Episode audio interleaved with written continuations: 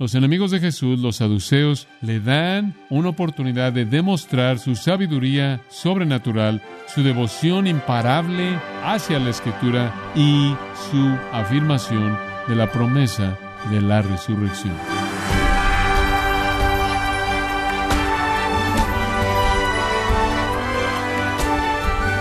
Le damos la bienvenida a esta edición de su programa Gracias a Vosotros con el pastor John MacArthur. Hoy en día, un número creciente de iglesias minimiza la doctrina, tratando de evitar ofender a gente que no cree en la Biblia. ¿Pero qué cree usted? ¿Es este un buen enfoque? ¿Qué diría Jesús de esta tendencia? John MacArthur está contestando estas preguntas en la serie titulada ¿Cómo hablarle a un hereje? En Gracia a Vosotros. Lucas capítulo 20 es nuestro texto, Lucas capítulo 20. Vamos a ver este texto y encontrar revelación fascinante de la majestad del Señor Jesucristo aquí. Revelación fascinante. Y usted no pensaría que el contexto produciría ese resultado debido a que es un ataque por parte de enemigos que lo quieren muerto, pero al final, como siempre, él sale siendo gloriosamente triunfal. Versículo 27. Llegando entonces algunos de los saduceos, los cuales niegan la resurrección, le preguntaron, diciendo, Maestro, Moisés nos escribió, si el hermano de alguno muriere, teniendo mujer y no dejare hijos, que su hermano se case con ella y levante descendencia a su hermano. Hubo, pues, 7 hermanos, y el primero tomó esposa y murió sin hijos, y la tomó el segundo, el cual también murió sin hijos, la tomó el tercero, y así todos los 7, y murieron sin dejar descendencia. Finalmente murió también la mujer. En la resurrección, pues, ¿de cuál de ellos será mujer? Ya que los 7 la tuvieron por mujer. Entonces, respondiendo Jesús, les dijo, Los hijos de este siglo se casan y se dan en casamiento, mas los que fueren tenidos por dignos de alcanzar aquel siglo y la resurrección de entre los muertos, ni se casan ni se dan en casamiento, porque no pueden ya más morir, pues son iguales a los ángeles y son hijos de Dios al ser hijos de la resurrección. Pero en cuanto a que los muertos han de resucitar, aún Moisés lo enseñó en el pasaje de la zarza, cuando llama al Señor Dios de Abraham, Dios de Isaac y Dios de Jacob, porque Dios no es Dios de muertos, sino de vivos, pues para él todos viven. Respondiéndole a algunos de los escribas, dijeron, Maestro, bien has dicho. Y no osaron preguntarle nada más. Siempre me ha parecido fascinante que la humanidad tiene una expectativa de la vida después de la muerte. Palpita en el corazón humano en toda sociedad, en toda época de la historia. Usted puede remontarse al libro egipcio de los muertos y encontrar ahí una creencia prominente en la vida después de la muerte, en la mayoría de las épocas más antiguas de la historia humana. En la tumba del faraón Keops, sellada más de 5,000 años atrás, los arqueólogos encontraron el barco solar, el cual él había construido para navegar por los cielos en la vida después de la muerte. En la religión griega antigua, una moneda de plata con frecuencia era colocada en la boca de un cadáver para pagar su cuota para cruzar por el río místico de la muerte para llegar a la tierra de la resurrección de la vida. Inclusive los indios norteamericanos con frecuencia colocaban dentro de la tumba de un guerrero muerto su arco y sus flechas, y algunas veces su pony muerto, para que él pudiera tenerlos en el lugar de la casa feliz. Hombres que también fueron sepultados en Escandinavia eran sepultados con un caballo muerto y armadura para continuar con la vida en el mundo venidero. En Groenlandia, niños muertos eran sepultados con un perro para guiarlos por el lugar frío y desierto venidero. La humanidad siempre ha sentido la atracción hacia la vida después de la muerte, inclusive en las más primitivas de las sociedades. En las sociedades mucho más sofisticadas, por ejemplo, Benjamin Franklin, quien no fue un cristiano, no obstante, creyó en la vida después de la muerte. Franklin escribió su propio epitafio, el cual está en su lápida hasta el día de hoy en la Iglesia de Cristo en Filadelfia. Expresa su sentimiento acerca de la vida después de la muerte. Esto es lo que Franklin escribió. El cuerpo de Franklin, impresor, como la tapa de un libro antiguo, yace aquí como alimento para los gusanos. Su contenido está destrozado y está despojado de sus letras y su brillo, pero el trabajo no será perdido porque aparecerá una vez más en una edición más elegante y nueva, revisada y corregida por el autor. Así dijo Franklin. Sea que usted esté en una sociedad antigua, primitiva o una sociedad más sofisticada, palpita en el corazón humano el creer en la vida después de la muerte.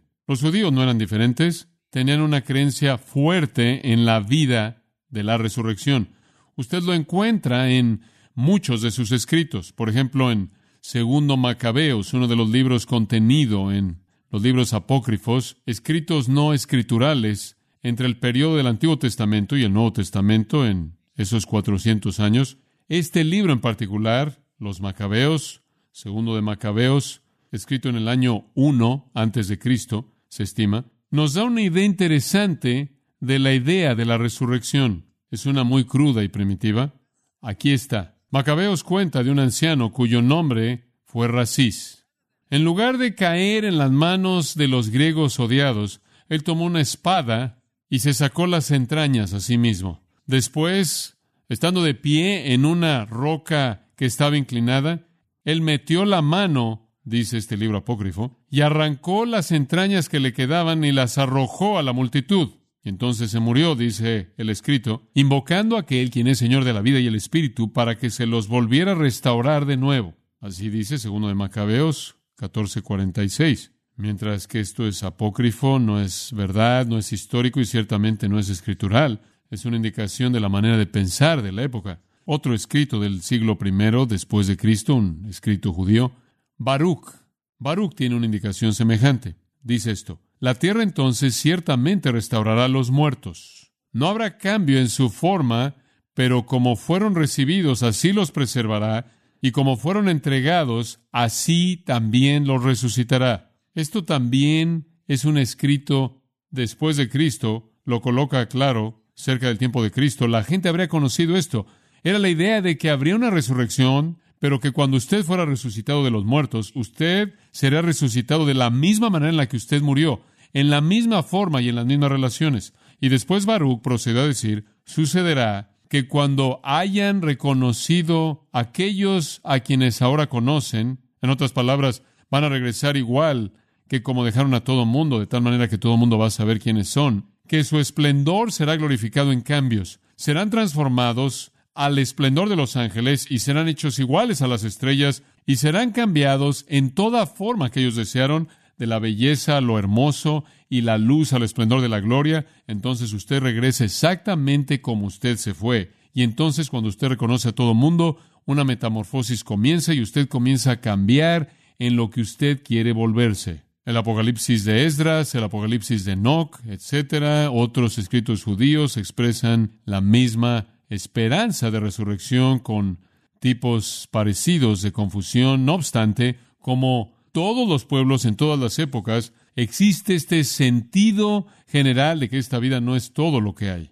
Se habla de manera común de la resurrección del cuerpo en el Talmud, el cual es la fuente de enseñanza rabínica que básicamente expresa la teología judía tradicional acumulada a lo largo del tiempo. Pero además de todo eso, los judíos, claro, tenían la Escritura y ellos conocían la Escritura y sabían que la Escritura prometía la vida de resurrección. Salmo 16:9, el salmista David escribe, «Mi corazón está gozoso y mi gloria se regocija, mi carne también morará en seguridad. No abandonarás mi alma al Seol o la tumba, ni permitirás que tu santo enfrente corrupción. Me darás a conocer el camino de la vida en tu presencia de plenitud de gozo, delicias a tu diestra para siempre». David expresa la esperanza que aunque muere, él no permanecerá en la tumba, él encontrará el camino de la vida, el Señor lo llevará a su presencia en donde él vivirá para siempre en placer. Eso es bíblico.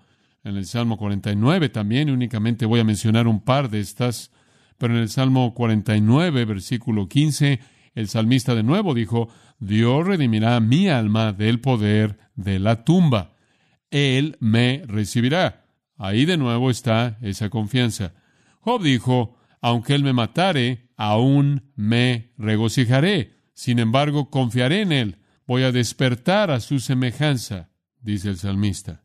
Tenían esa confianza presentada ahí, conforme a las Escrituras. Otro en el Salmo 139, creo que es el versículo 8, se hace una afirmación muy parecida. Dice esto: si asciendo al cielo, tú estás ahí; si hago mi cama en el Seol, he aquí, tú estás ahí. En otras palabras, a donde quiera que usted vaya, al cielo o a la tumba, usted está en la presencia del Señor, lo cual significa que usted todavía existe en su presencia. Oseas capítulo 6 dice lo mismo. Isaías 26 dice lo mismo. Quizás otro que le puedo leer específicamente está al final de la profecía de Daniel, capítulo 12, versículo 2.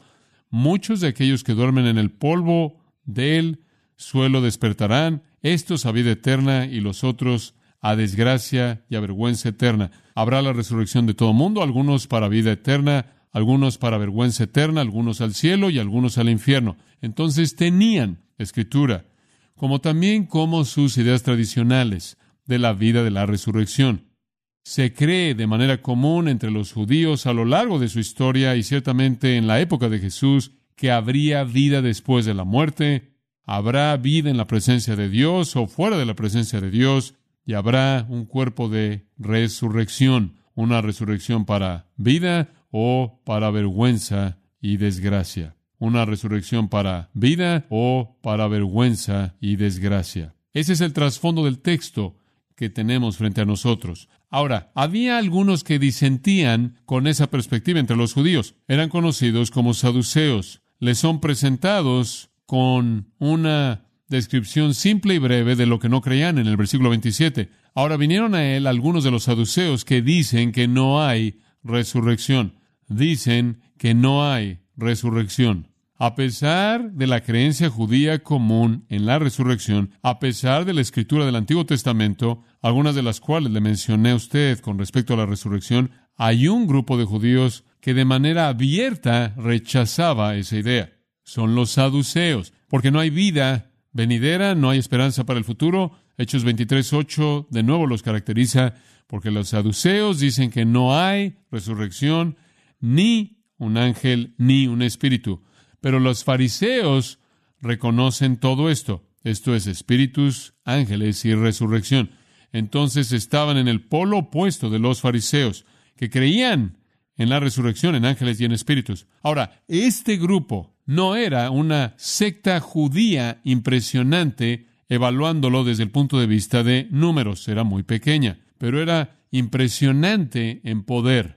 Son los aristócratas, quienes eran los saduceos, los ricos, los influyentes, los principales sacerdotes mencionados al final del capítulo 19, versículo 47, mencionados al principio del capítulo 20, en los primeros versículos, los principales sacerdotes eran saduceos en su mayoría, los sumos sacerdotes eran saduceos.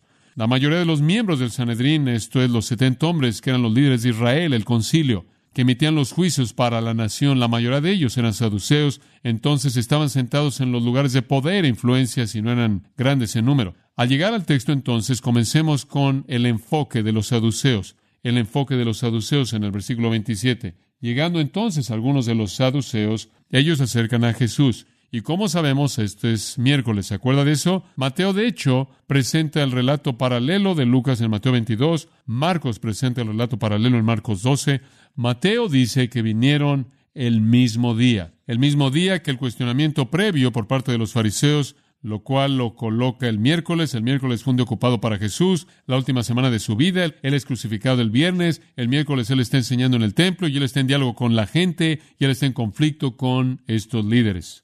Los fariseos han venido tras él, los herodianos han venido tras él y ahora es el turno de los saduceos y ellos están furiosos contra Jesús. Cuando usted estudia los relatos del Evangelio, usted no ve con mucha frecuencia a los saduceos. Usted no los ve en el ministerio de Jesús en Galilea. Usted no los ve conforme él se está moviendo por la tierra de Judea. En donde usted los ve es en donde ellos siempre estuvieron y eso es en el templo. Entran en juego en los momentos en los que Jesús limpia el templo. Ellos estaban a cargo de la operación del templo. Muy lucrativo, muy poderoso. Eran ricos. Y Jesús interrumpió su negocio tan exitoso.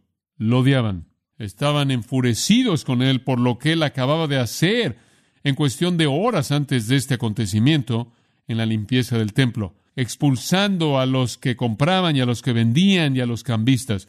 Y entonces él los había atacado, así como él había atacado la teología de los fariseos, él había atacado la economía de los saduceos. Ellos tenían el poder sobre la operación del templo. Ahora, permítame tan solo darle un poco más de trasfondo acerca de ellos. Políticamente, ellos estaban dispuestos a cooperar con Roma, debido a que no había resurrección, debido a que no había nada por qué preocuparse en la vida venidera. Invirtieron todo en esta vida. Buscaron todo el poder, toda la riqueza, toda la posición, todo el control que podían obtener. Y para hacer eso, tenían que cooperar con Roma, porque eran un país ocupado bajo el poder romano. Fueron los romanos quienes les dieron el derecho de hacer lo que hacían. Tenían una autoridad delegada de los romanos, y entonces hacían todo lo que podían por quedar bien con Roma, para mantener el favor de Roma y mantener su posición. El pueblo los odiaba. Los odiaba. Esa es la razón por la que no habían muchos de ellos. No era algo popular ser saduceo. El pueblo los odiaba porque querían quedar bien con Roma, y los odiaban por la corrupción del sistema al cual el pueblo estaba sujeto cada vez que venían al templo.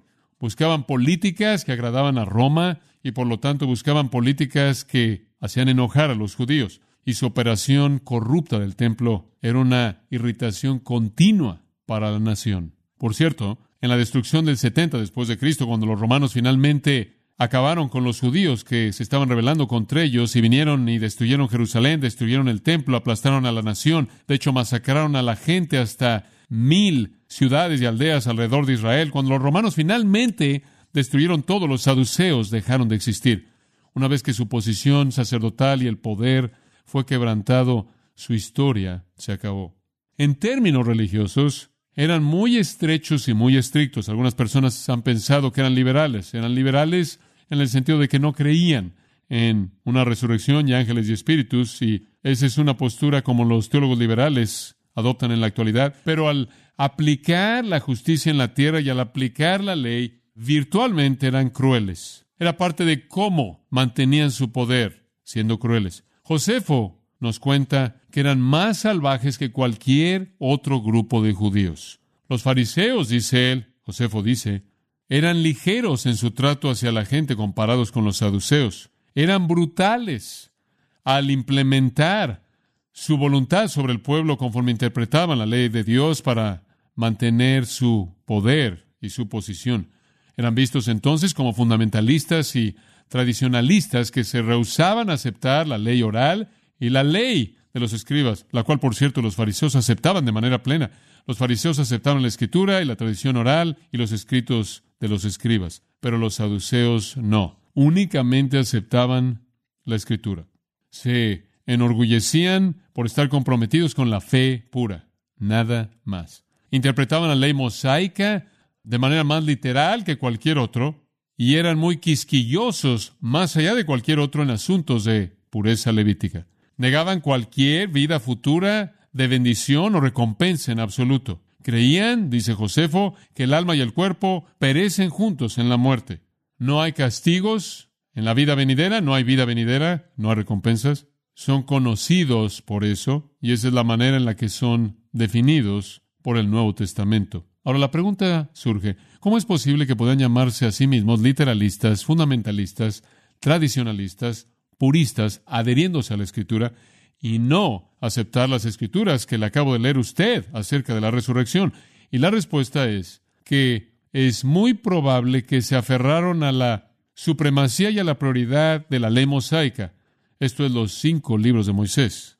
Los 5 libros de Moisés. El Pentateuco. Los 5 libros. Todo estaba subordinado a los libros de Moisés. Debido a que eran protectores de la fe pura, aparentemente afirmaron la prioridad absoluta de Moisés y dijeron, los demás libros del Antiguo Testamento meramente son comentarios de esos 5 libros. Y debido a que en ningún lugar en esos 5 libros se menciona la resurrección, por lo tanto la resurrección no es una parte de la fe pura, y cualquier otro intento de hablar de la resurrección es una aberración, inclusive por parte de otro escritor bíblico. La doctrina de la vida de la resurrección no puede ser hallada en el Pentateuco. Decían entonces, la resurrección como una realidad debe ser rechazada, debido a que el resto del Antiguo Testamento únicamente es un comentario de Moisés y no estuvo en los escritos de Moisés.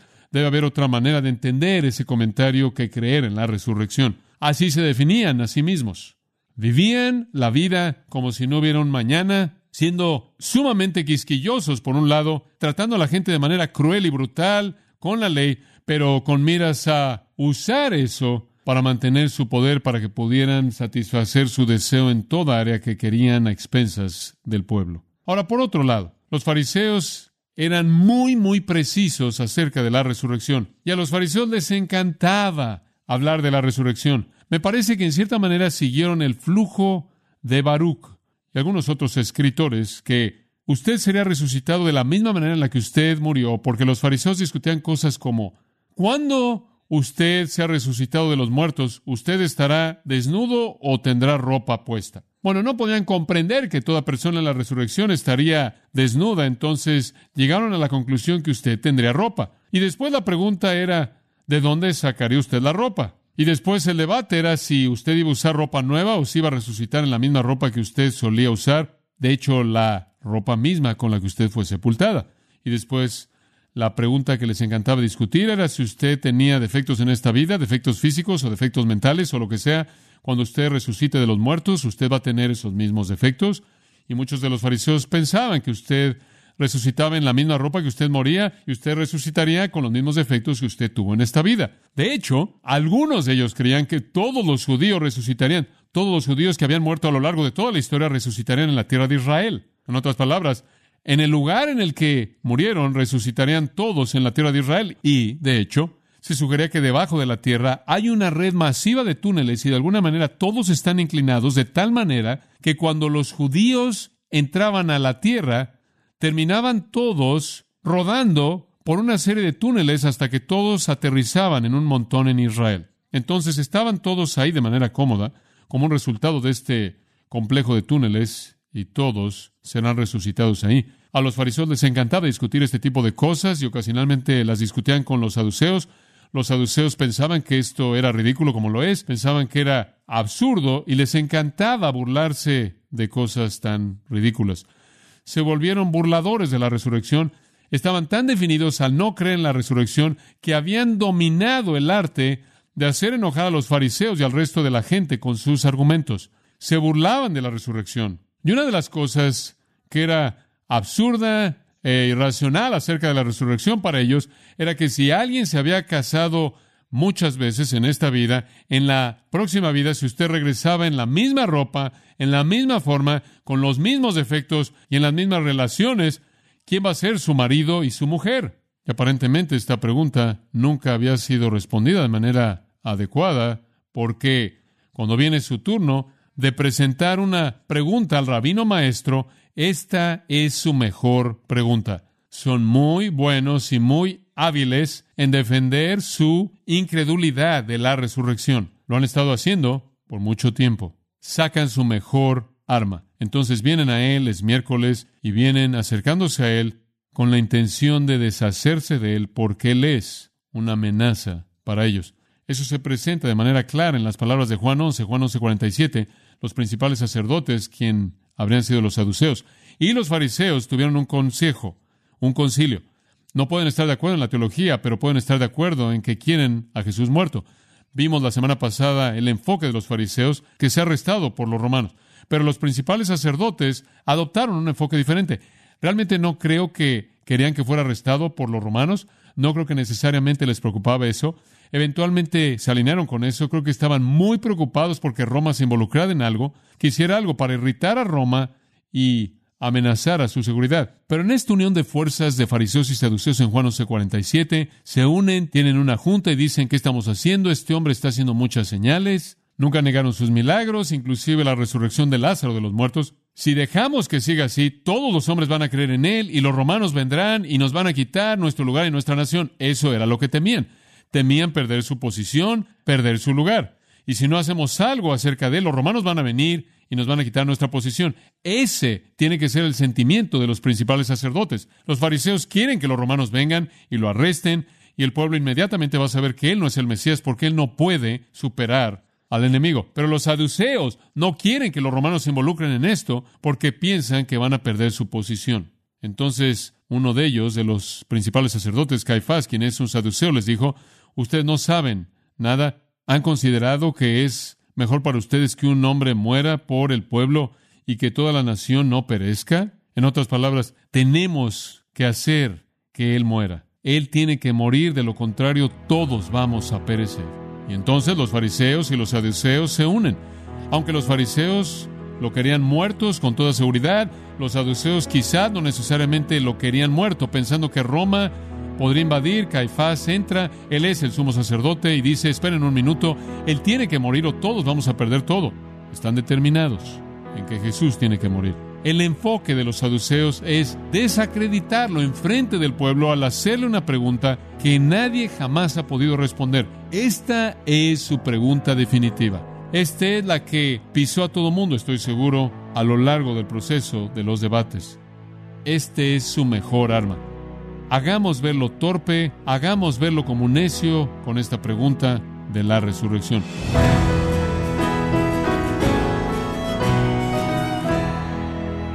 De esta forma ha sido John MacArthur mostrándole que no se pueden minimizar las diferencias entre el cristianismo y otras religiones. La serie titulada ¿Cómo hablarle a un hereje? Nos enseña a no comprometer las verdades del Evangelio en aras de la comodidad y la aceptación del mundo. Estimado oyente, tenemos disponible el nuevo libro titulado El Jesús que no puede ignorar, escrito por John MacArthur. Es un libro que lo expone a una perspectiva de 360 grados del Maestro. Puede adquirir El Jesús que no puede ignorar en gracia.org o en su librería cristiana más cercana. También le recuerdo que puede descargar todos los sermones de esta serie Cómo hablarle a un hereje, así como todos aquellos que he escuchado en días, semanas o meses anteriores en gracia.org. Si tiene alguna pregunta o desea conocer más de nuestro ministerio, como son todos los libros del pastor John MacArthur en español, o los sermones en CD, que también usted puede adquirir, escríbanos y por favor mencione la estación de radio por medio de la cual usted nos escucha en Gracia a Vosotros. Es importante conocer no solo el país y ciudad de donde usted nos escucha, sino también la radio.